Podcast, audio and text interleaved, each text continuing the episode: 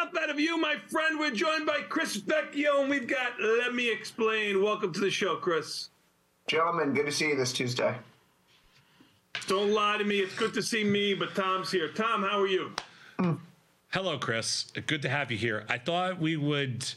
Um, I want to do something a little different today. We've been talking about markets. We we know we've got we're on we're on J Powell watch and everything else, but it's a really kind of a slow opening here today, very slow opening, and I Probably, thought probably the tightest range we've had, you know, in two weeks, right?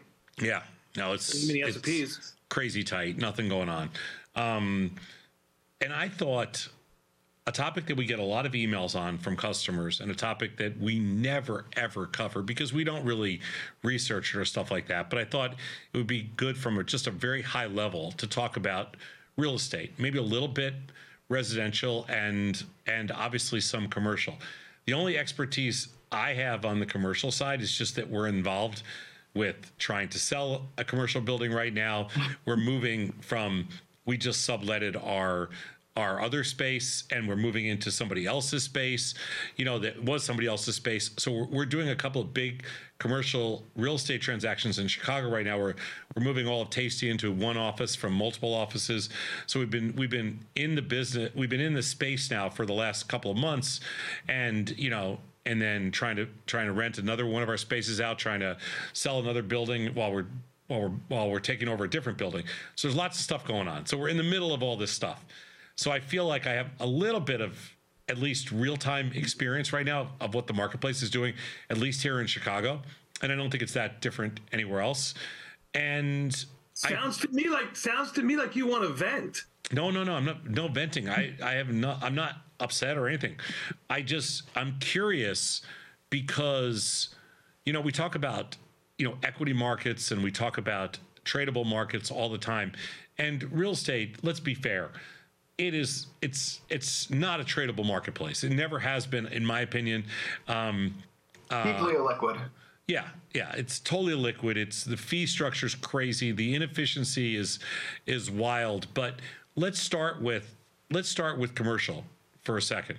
And there's been a lot of stuff written that you know because because so many people have you, you know since the pandemic changed the way they work and they don't come to work anymore that there's obviously you know um, a need for less space. I saw that at google the other day they suggested that you know yeah it makes sense now to share desks. And at other places they're saying hey you know what? We only need half as much space.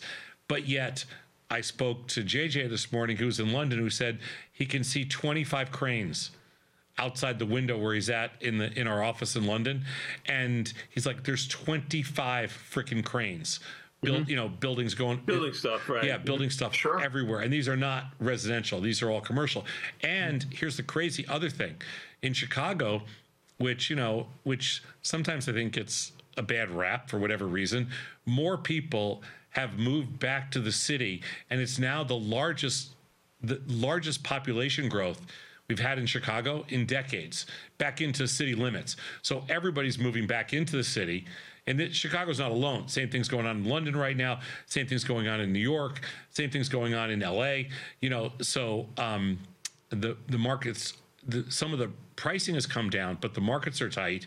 And um, on the residential side and on the commercial side, there's plenty available. But like, does that how does that impact all the other stuff that we do and the markets that we trade and interest rates and everything else like let's talk real estate for for a little bit today we only got we only talked for 10 15 minutes let's do it Sure. I mean, commercial real estate is really a, a question of what's the work from home future going to be like, right? And uh, unfortunately, the reality is right now that for large parts of the economy, there's still a strong desire to work from home. I mean, realistically, what's lost if people work from home? A multi hour commute during the day that saps productivity and energy. So no one's really in a rush to Oh, go oh, stand oh, on the train. spoken spoken like a we're on different sides of the fence on this one i just want to be very clear I mean, you say what's at work is a multi-hour commute. Um, I say what's at stake is 30 to 40 percent productivity. So I'm on the different side of the fence. Well, yeah, I mean, listen, we're just I'm just saying, but there are two sides to that argument. I say we lose 30 to 40 percent in in total productivity. I say we've gone from you know from the equivalent of of five almost five full days to basically three full days of work per person. So I think we lose you know almost 40 percent. And and you're who I don't care about the commute. That's not my problem. Sure. So I guess my perspective is the subsidiary that I was in prior to coming over to Tasty Trade was a satellite office to begin with. So sure. most every most everyone we interacted with was over Microsoft Teams or Zoom anyhow. And now the rest of the world is kind of on our playing field. So I don't really see anything that different as, as opposed to the fact that I just do more of my stuff from home. Um, I guess that's my my personal rose tinted glasses sure. on it. That it's not really a big loss in productivity if you've been doing it in a similar setup for a while. So anyway, the, the point is that commercial real estate has changed, right? This is a this is an industry with with a market cap of about 1.34 trillion in 2019, and as of the end of last year, we're still only back to 1.2. So, unlike the tech sector or financial services, which have added jobs since the pandemic, have expanded their footprint, have grown their total market capitalization in the past years, it's not the case for commercial real estate. They're still underwater. They're still lagging. Uh, and part of this is because surveys show that people don't want to get on a train, a subway, get in their car, and drive to a central business district for work. So that means you have all these vacancies popping up. Vacancy rates in commercial real estate right now are about 15%, which noteworthy there, Tom and Tony. Uh, vacancy rates are bigger than the drop in prices thus far, which suggests that unless these spaces start to get utilized or returned to in a some form or fashion, uh, then you're going to see a further hit impairment rate among some of the valuations of, of these properties. Now, this is obviously a big problem for the market. It's a big problem for local governments too.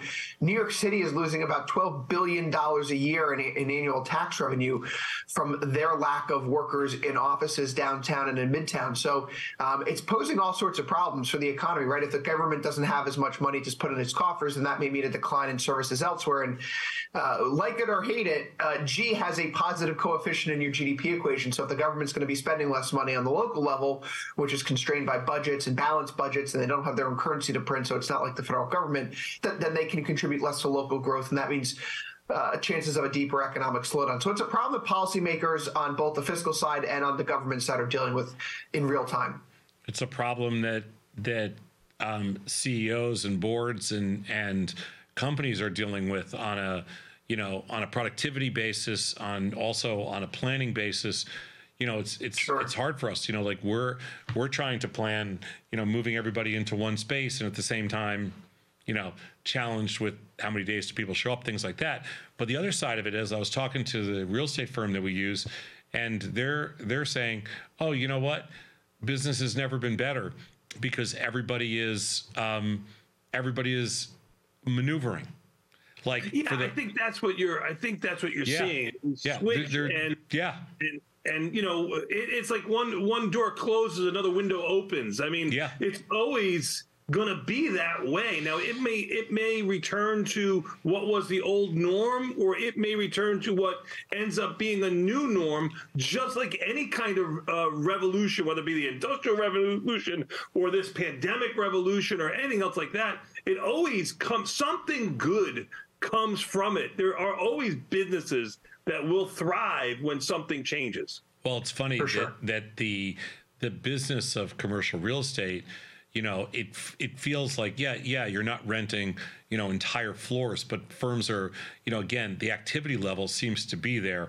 Um, also the other thing i noticed which is weird because we're invested in some other businesses is that that is that there's there's not as much negotiation. There's no panic. Like you know real estate's the weirdest thing to me. In the stock market there's panic. You know people bang stuff out. I never in real estate nobody budges and it's it's a global thing. It's like, yeah, occasionally you'll get a like a distress sale and something like that. And you would think that between interest rates being so much higher and the cost to carry and the deals that have to be made to carry these and the and the increases in rent to carry the additional carry costs, additional taxes and everything else, you know, you would think that that market would just would have given up a lot and and you know, it it hasn't and I think that that's that's um, that's also pretty global. Like we were talking to John on Sunday night when Ilya was on, and he said like new homes in Australia, um, residential, were down like 25 percent. but on the commercial side, and interest rates were you know upticking whatever another 25 basis points, but net net, you know prices hadn't come in that much. And I mean, obviously, I would think you would have. I mean, at first when the pandemic happened, I thought you'd see it mostly on the commercial side, and I thought like getting short, you know, some of these stocks. Like, what's the main? Uh, Time out. First, when the pandemic hit, we thought it was going to be a week or two. No, no, I, I know, but but like we were looking two at some to of stop those, the spread. We right. were, yeah, we were looking at some of those commercial sites, uh, the the trading vehicles. What's the main one we trade, Tony? It's uh, I forgot which one it is. It's damn it. XLRE, VNQ. No, no, it's more of like um, Simon Property or something like that. Oh, I mean, Simon sure. Property Group or something. Yeah, Simon, Simon uh, Property Group was like the was like one of the pub, publicly traded ones that we were trading. S- SPG. Yeah, and it was like it was like seventy five or eighty dollars, like the pandemic, and it was like, okay, well, how is this thing ever going to recover? And then it got to like one hundred and fifty. It's 120 now, yeah. Yeah, 120. Mm-hmm. So like it was a tough trade from the short side. So Chris, what do you see on the residential side? Residential side to me is a lot different than it was back in 2006, 2007. This isn't your father's housing recession, gentlemen. And I say that because of the, the composition of mortgage rates held by consumers right now. Uh, back in 2005, 2006, 2007, as we're going into the, the housing crisis, some 40, 45% of people have floating rate mortgages. And so as the Fed pushes up rates back in the mid 2000s, mortgage rates go up. And so all these people with, you know, their ninja loans and second and third homes predicated on nothing, well, they don't have the cash flows to meet that step up in payments each month. And ultimately the housing market goes bust. But we're in a different situation. This is one of those things that we learned from here in the United States. Only about 5% of people have have floating rate mortgages now. So even though interest rates have gone up across the board, it, it, it hasn't impacted you if you've owned a home. It's only impacted new buyers. Now it becomes a pair of golden handcuffs to an extent. If you have a two and a half or three percent mortgage rate, you're probably not trying to move anytime soon because yeah, maybe you want to downsize, but your payment structure is not going to change. The, the increase in mortgage costs at a six and a half or seven percent level is going to uh, subsume the savings otherwise. Um, but the residential market has a different problem. It's it's not just that we're seeing uh, the fact that it's not as unstable as it was or unstable as it was back in the 2000s. It's that we just don't have any inventory coming on right now, right? And this means that even though prices have declined, they've cooled off during their pandemic swell higher, but it's not like they're underwater relative to 2019. So inventories are really, really down. Uh, and you have in most metropolitan suburban housing markets, and they say like the fringes of Chicago, the fringes of New York, outside of LA, these housing markets aren't really seeing a significant bust, so to speak. So people are in pretty good shape. If their housing values aren't declining substantially, then there's that kind of reverse wealth effect where then all of a sudden they feel like they have more money, uh, and that allows them to go outside and put money on their credit card during a high interest rate environment. And, and, and the, the high inflation is not helping here, Tom and Tony. Rising costs push up building materials, which means it's less profitable for new construction. And then it becomes this kind of self fulfilling feedback loop. So maybe commercial and residential can help, help themselves, right? You have all this open space in commercial buildings. People need places to live in cities. Rents are through the roof, as we know let's convert some of these commercial spaces to residential and give the people what they need. It may happen. It's harder to do than you would think. Of course. Yeah. No, of course. Um, Plumbing's not right. Electrical's not right. It, it takes a yeah, whole This, this environment that we have, if you want to talk interest rates for a quick second, this environment that we have now of rising interest rates is the first time we've had that in what? 40 years. Yeah. I mean, yeah. So, I mean, you talk about the last time we had a, a, housing crisis, it was because of rising interest rates, which is around the same time. If we don't get interest rates, and I think interest rates are obviously they're they're low relative to historic levels, but you're going to weed out some of this. You're going to get a little bit of panic in some markets. You have to. Sure. Oh, like yeah. Portland, right. Austin, right? Some of these frontier housing markets in the United States have seen double-digit price declines over the past. Mm-hmm you know year or so, and that's to be that's to be expected, right? Um, yeah, and, I mean, but don't forget, point, like you're talking Austin and Nashville, like those places have gone, you know, insane. So, you know, places right. like Chicago where I haven't moved much, I don't think you're going to see much, but you know, yeah. No, you haven't seen much in New York or Chicago. It's, it's like two or three percent up, two or three percent down, right? It's a lot more, a lot more stable than everywhere else. But Tony, to your point, creative destruction is important, right? That's one of the things that higher interest rates kind of allow for. That higher hurdle cost of capital means that not many people survive jumping over the initial uh, uh barriers to entry and starting a business, and that means fewer bad businesses get off the ground. It means that quite frankly, fewer changes occur in society. So perhaps a period of stability for the real estate markets will be good. A little bit of a reset here. Uh, I can't tell you how many times my parents have said, "We have no sympathy for you." When we first got our, I got our first mortgage, we were paying fourteen percent. Yeah, me too.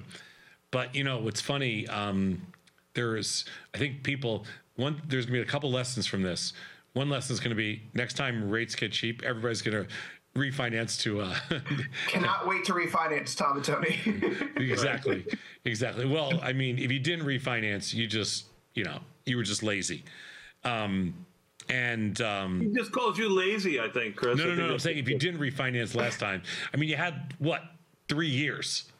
I'm on my first mortgage, so you know it's not okay. there yet. But but I mean, I'm just saying most people had like a crazy amount of, of time to sure. to refinance, and and and and I think the and I and I do think people are going to look at you know leases. I, I do think this is actually all going to be better for um uh like especially small like small companies. I don't know how you can build a startup and not be in the office. Like I don't know how you can build oh, something. Yeah. I don't know how you can start something and mm-hmm. not be together. Like I just don't know how you can do it. Like people say, "Well, yeah, we're building a company, but we're in six different countries." And I'm like, I, I don't know how you do it. I don't I don't even think it's possible. Like I would never invest in that company. Listen, there's there's probably some benefit of synergies by interacting directly with other individuals in the early stages of a company, right? When you need that cross pollination of ideas. Um, I just go back to my own personal experience, which is if I wanted to talk to you, Tom, prior to the pandemic, we had to talk on Zoom or Teams, and so nothing really has changed. Yeah.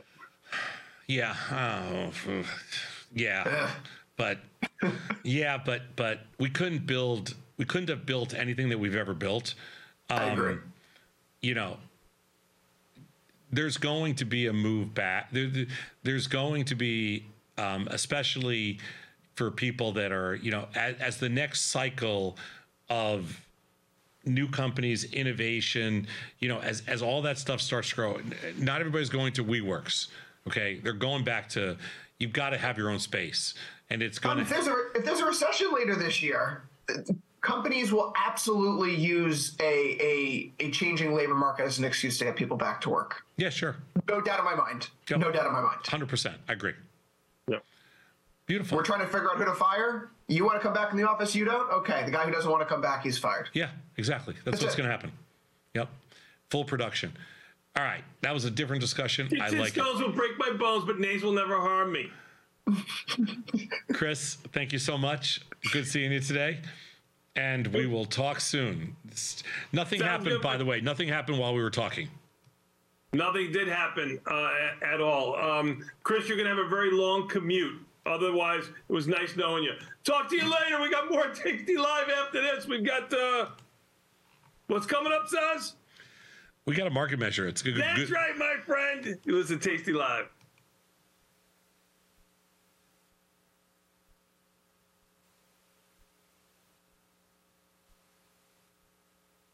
The content of this podcast is created, produced, and provided solely by Tasty Live Inc. and does not represent the direct views or opinions of any of its affiliated companies. This content is for informational and educational purposes only. It is not, nor is it intended to be trading or investment advice or a recommendation that any security, futures contract, digital asset, other product, transaction, or investment strategy is suitable for any person.